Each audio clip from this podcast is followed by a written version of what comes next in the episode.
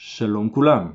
הפעם לכבוד ל"ג בעומר נדבר על החשק שלנו, התשוקה שלנו לאוכל, שבאופי שלה היא דומה מאוד לאש. אומרים אש התשוקה. מתחשק לנו, בא לנו, אנחנו מרגישים שעכשיו אנחנו צריכים לאכול ולא אכפת לנו משום דבר אחר. למה זה קורה? מה עושים עם זה? הפעם נדבר על כך בסימן ל"ג בעומר. אז שלום וברוכים הבאים לפרק מספר 38 של הפודקאסט לאכול נכון מתוך איזון פנימי. אני רועי הניג והפודקאסט הזה מיועד לסייע לחיות חיים טובים ומספקים יותר תוך התמקדות ביכולת לאכול נכון ובריא מתוך איזון ודיוק פנימי. ואפשר לעשות את זה, לשפר את הבריאות ולהוריד משקל עודף בלי מלחמה, אלא מתוך יחס טוב לעצמנו וכחלק מחיים טובים בכלל. בין אם אתם רוצים בשינוי אמיתי ומשמעותי במה ואיך שאתם אוכלים, בבריאות ובגזרה שלכם, או ברגשות לא נעימים שיש לכם בגלל אכילה, בין אם אתם בסך הכל אוכלים אוכל בריא, הגוף שלכם בכושר טוב ואתם נראים מצוין, הפודקאסט הזה מיועד לסייע לכם להתקדם עוד ולדייק עוד למה שנכון לכם. כך לחיות את החיים באופן טוב יותר, חיוני יותר ומספק יותר. אז המטרה בפרק הפעם היא שאנחנו נבין למה כל כך מתחשק לנו לאכול את המאכלים שלפעמים הם אה, אה, לא בריאים לגוף שלנו, אה, יגרמו לנו כנראה לעלייה במשקל ובכלל אה, להרגשה אולי לא כל כך טובה אחרי האכילה שלהם. אז עכשיו אה, בעצם היה ל"ג בעומר לפני יומיים, זה לכבוד ל"ג בעומר למרות שהוא יוצא קצת אחר כך, ובכלל התחיל הקיץ, חום כבד, 40 אה, מעלות בחוץ, אני ראיתי אתמול במכונית שלי, ובגלל החום הכבד בל"ג בעומר יצאה הנחיה ובקשה לא להדליק מדורות, ול"ג בעומר זה חג המדורות. אה, לפחות בהרגשה של זה. ו... אבל אפשר להבין את זה, הרעיון הוא פשוט. כשכל כך חם, אש יכולה להתפתח בקלות בענפים ושדות יבשים וליצור שריפות גדולות. ואני פתאום חשבתי על זה בהקשר של אכילה רגשית, שזה מאוד מאוד דומה. מבחינת המדורות, החום הוא גורם סביבתי. זאת אומרת, חם בחוץ, זה מייבש גם את כל העשבים והרבה ענפים. וזה הגורם הסביבתי. האש היא הטריגר, כשמדליקים מדורה זה הטריגר שגורם, ש, ש, שמתחיל את ה... זה הניצוץ שמתחיל, אבל הניצוץ יכול להתפשט כל כך מהר בגלל החום. וכשהחום הוא רב, יותר קל לאש להתלקח ולמדורות להתפתח לשריפה. מה הקשר של זה לאכילה רגשית? מבחינת אכילה רגשית, בעצם זה לא גורם סביבתי כל כך, אלא הגורם הוא פנימי, זה לא הטריגר, הגורם הוא פנימי, והגורם הפנימי זה המטענים הרגשיים שיש לנו. מה זה המטענים הרגשיים? זה יכול להיות אה, אם יש בתוכנו איזשהו כעס, או עצב, או גם שמחה. אה, זה יכול להיות תסכול, וזה יכול להיות שעמום, וזה יכול להיות אה, דאגה. יכולים להיות כל מיני דברים בתוכנו, וזה בעצם נכנס אה, לתוכנו וגורם לנו לאי נוחות כלשהי, ואז הטריגר זה בעצם המראה או הריח של האוכל.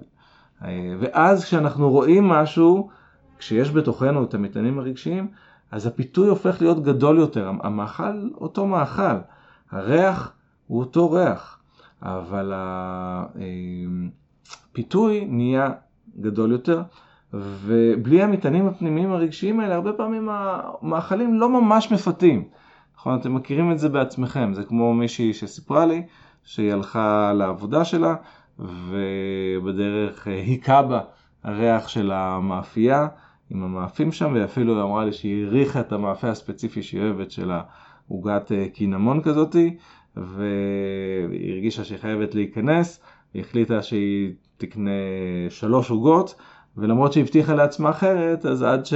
עד שהגיעה לעבודה כבר היא אכלה את הכל. ו... והיא אמרה לי, מה לעשות, אני... זה בעיה, יש את המאפייה הזאת בדרך אה, לעבודה. ו... ואז מתחיל המקום הזה שאנחנו מאשימים את התעשייה. הבעיה שלנו זה בגלל התעשייה, הפרסומות שלהם וזה, ומה שהם שמים באוכל והכל. ו... וזה נכון שיש שם דברים שגורמים... אה, ביודעין ליותר craving אה, אה, שהולך ומתמשך, אבל האמת היא שזה לא לגמרי נכון וגם לא כדאי לנו, כבר אני אומר קודם כל, לא בהכרח כדאי לנו לקחת את הנתיב הזה של להאשים את התעשייה באיך שאנחנו אוכלים. עדיף לנו לקחת את האחריות על זה ואת הכוח הזה אלינו, ולמצוא מה בתוכנו אנחנו עושים. אז זו סיבה אחת למה לא כדאי להאשים את התעשייה. אה, סיבה אחרת זה ש... רגע, אמרתי לה, אבל בדרך כלל כשאת הולכת לעבודה, את uh, תמיד נכנסת לשם uh, למאפייה הזאת לאכול? והיא אמרה לי, לא, בדרך כלל אני עוברת, לפעמים uh, קצת uh, הריח עושה לי טוב, לפעמים אני כן uh, קונה, אבל הרבה פעמים לא, אני פשוט עוברת ליד המאפייה. וזה מלמד אותנו שהריח המפתה יכול להיות שם, אבל העוצמה של הפיתוי היא לא בגלל הריח, הריח הוא אותו הדבר. העוצמה, בגלל מה היא? בגלל המטענים הרגשיים האלה שיש לנו. המטענים הרגשיים האלה גורמים לנו להזדקק ל... ל... למאפה או לשוקולד או לכל מאכל אחר. ובעצם זה מה שגורם לפיתוי להיות כל כך חזק. וכל זה כמובן דרך אגב בכלל בלא מודע, זה חשוב מאוד להבין את זה, זה לא שאנחנו הולכים דרך המאפייה ואומרים, אה, אני מרגיש עצוב ואני בהכרח אכנס ו... ויקנה משהו. זה יכול לקרות, אבל הרבה פעמים לא. הרבה פעמים אנחנו פשוט לא מודעים לזה, הולכים ברחוב, הריח של המאפייה מכה, או המראה של הגלידה, או לא משנה מה, ואני אה, פשוט גרתי הרבה שנים בתל אביב, אז אני מכיר את זה, יש בכל מקום אה, משהו מפתה. אבל מה שגורם לפיתוי זה, כמו שאמרנו, מה שיש בתוכנו. זה הרעיון של אכילה רגשית. ו... ואז יש לנו שתי אפשרויות. אפשרות אחת, דרך המלחמה, להילחם בזה. בא לי לאכול את המאפים, אבל אני רוצה לשמור על הגזרה שלי כדי ללכת אה, לים אה, ולהרגיש אה, פצצה, או לפחות בטוב עם עצמי, ולכן אני לא רוצה לאכול, אבל נורא מתחשק לי לאכול, ממש אה, אני מרגישה את בלוטות הרוק שלי אה, עובדות, ובעצם לא אכפת לי כלום, ואולי אני אקנה. והמלחמה הזאת זה מלחמה שהיא לא, לא באה לנו בטוב. אם אנחנו פשוט ניכנס ונאכל ונרגיש לא טוב עם זה ונאכל יותר מדי, כן, פגענו בבריאות ובמראה שלנו, וגם באיך שאנחנו מרגישים אחר כך. אם אנחנו נהיה חזקים ולא נאכל את הדברים האלה, אבל זה יהיה מתוך אה, מה שאני קורא רעב נפשי, שנרגיש שאנחנו מחמיצים, מפספסים, ואנחנו לא טובים עם עצמנו, אז אפשר להגיע לעבודה ולאכול שם את העוגיות הפחות אה, טובות שיש אה, שם. ואז יצא שכרנו בהפסדנו, כמו שאומרים. אז הרעיון הוא שבו אני מאמין, זה לא להילחם עם האוכל. כן לאכול או לא לאכול, זאת לא השאלה. השאלה היא איך אפשר לעשות את הבחירה הכי טובה בשבילנו בלי המלחמה הזאת ושנרגיש עם זה טוב. בשביל זה זה עוזר באמת לזכור שהפיתוי חזק בגלל איך שאנחנו מרגישים בפנים, וזה מאפשר לנו להסתכל פנימה. אה, יש הרבה דרכים להסתכל פנימה ולזהות מה זה, אבל אה, כמו שהיה בפודקאסט אחד הראשונים שלי, השאלה הכי חשובה שאנחנו יכולים לשאול את עצמנו, השאלה אחת, אם נשאל שאלה אחת, זה מה שלומנו. מה שלומי? איך אני מרגיש, איך אני מרגישה עכשיו. אם אני רגע עוצר, עוצרת את כל השטף הזה של היומיום, שבהתחלה קמים בבוקר, צריך לעשות כל מיני מטלות, ואולי ילדים, ואולי כלבים, ואולי דברים אחרים, ו... ואז רצים לעבודה, ועוד טלפונים בדרך. אם יש רגע של אה, שקט, אז הרבה פעמים פותחים ynet או משהו כזה, או פייסבוק, אה, כדי להעביר גם את זה. וזה... וככה אנחנו נמנעים אה, מרצון או לא מרצון, מקצת תשומת לב לעצמנו, מה שלומנו, איך אנחנו מרגישים, מה אנחנו אה, בעצם צריכים כדי להרגיש יותר טוב. ואם אנחנו עושים את זה, הרבה פעמים המטענים הנפשיים שדיברנו עליהם יורדים ופוחתים, ואז אנחנו, הפיתוי יורד ואנחנו לא צריכים להילחם עם האוכל. בסדר? אז, אה, ושוב, זה חלק מהעבודה של איזון אכילה רגשית, זה חלק מובחר שלו. אז, אה, אז קחו אותו, ובעצם אם אנחנו חוזרים לעניין של ל"ג בעומר והחום של הקיץ, בואו נראה מה זה נותן לנו. ביום קריר זה יהיה בטוח יחסית להדליק מדורה, נכון? ואנחנו יכולים לעשות את זה וליהנות מזה.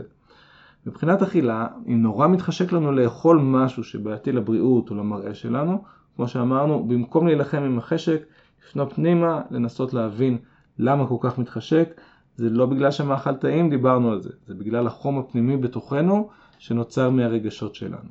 ככל שנצליח להרגיע ולאזן את איך שאנחנו מרגישים, ככה תתאזן גם התשוקה שלנו והאכילה שלנו. ואז נוכל ליהנות, אז נוכל ליהנות מצד אחד מהבריאות שאנחנו רוצים, מהמראה שאנחנו רוצים, מהג'ינסים, הים, אה, מהמשקל שטוב לנו גם בריאותית, ו- ולא לוותר על המאכלים היותר מפתים והפחות בריאים, כי ככל שאנחנו מרגיעים את האש הזאת הפנימית, גם קל לנו יותר לאכול מהם במידה. בסדר, אני יודע שאני לא נותן פה את כל התשובות, יש, יש עוד דברים שצריך כדי להצליח לאזן אכילה רגשית, אבל מה שדיברנו עכשיו זה אחד הדברים הכי חשובים. בקרוב אה, ייפתח אה, שוב מעגל להיות במיטבי לחברים אה, חדשים, אז תהיו קשובים על, ה, על המייל כדי לשמוע מתי זה קורה. אני אשמח לתת לכם שם עוד מאותם, מהכלים האלה וכלים נוספים. אז חברות וחברים, זהו להפעם, אני מקווה ששמיעת הפודקאסט הזה תרמה לכם, ואם כן, אין דרך טובה יותר להראות את ההערכה מאשר לספר עליו, אפילו לחבר או חברה אחד שלדעתכם שמיעתו תסייע גם להם לאכול נכון יותר. כך תשתתפו איתי בהעברת המסר שאנחנו יכולים לחיות טוב יותר ולאכול בריא יותר, לא מתוך דיאטה, הגדרות נוקשות ואשמה, מתוך איזון ודיוק פנימי, ולהבין ולהיות טובים לעצמנו. אז שיהיה בהצלחה לכולנו כל יום מחדש. עד הפעם הבאה.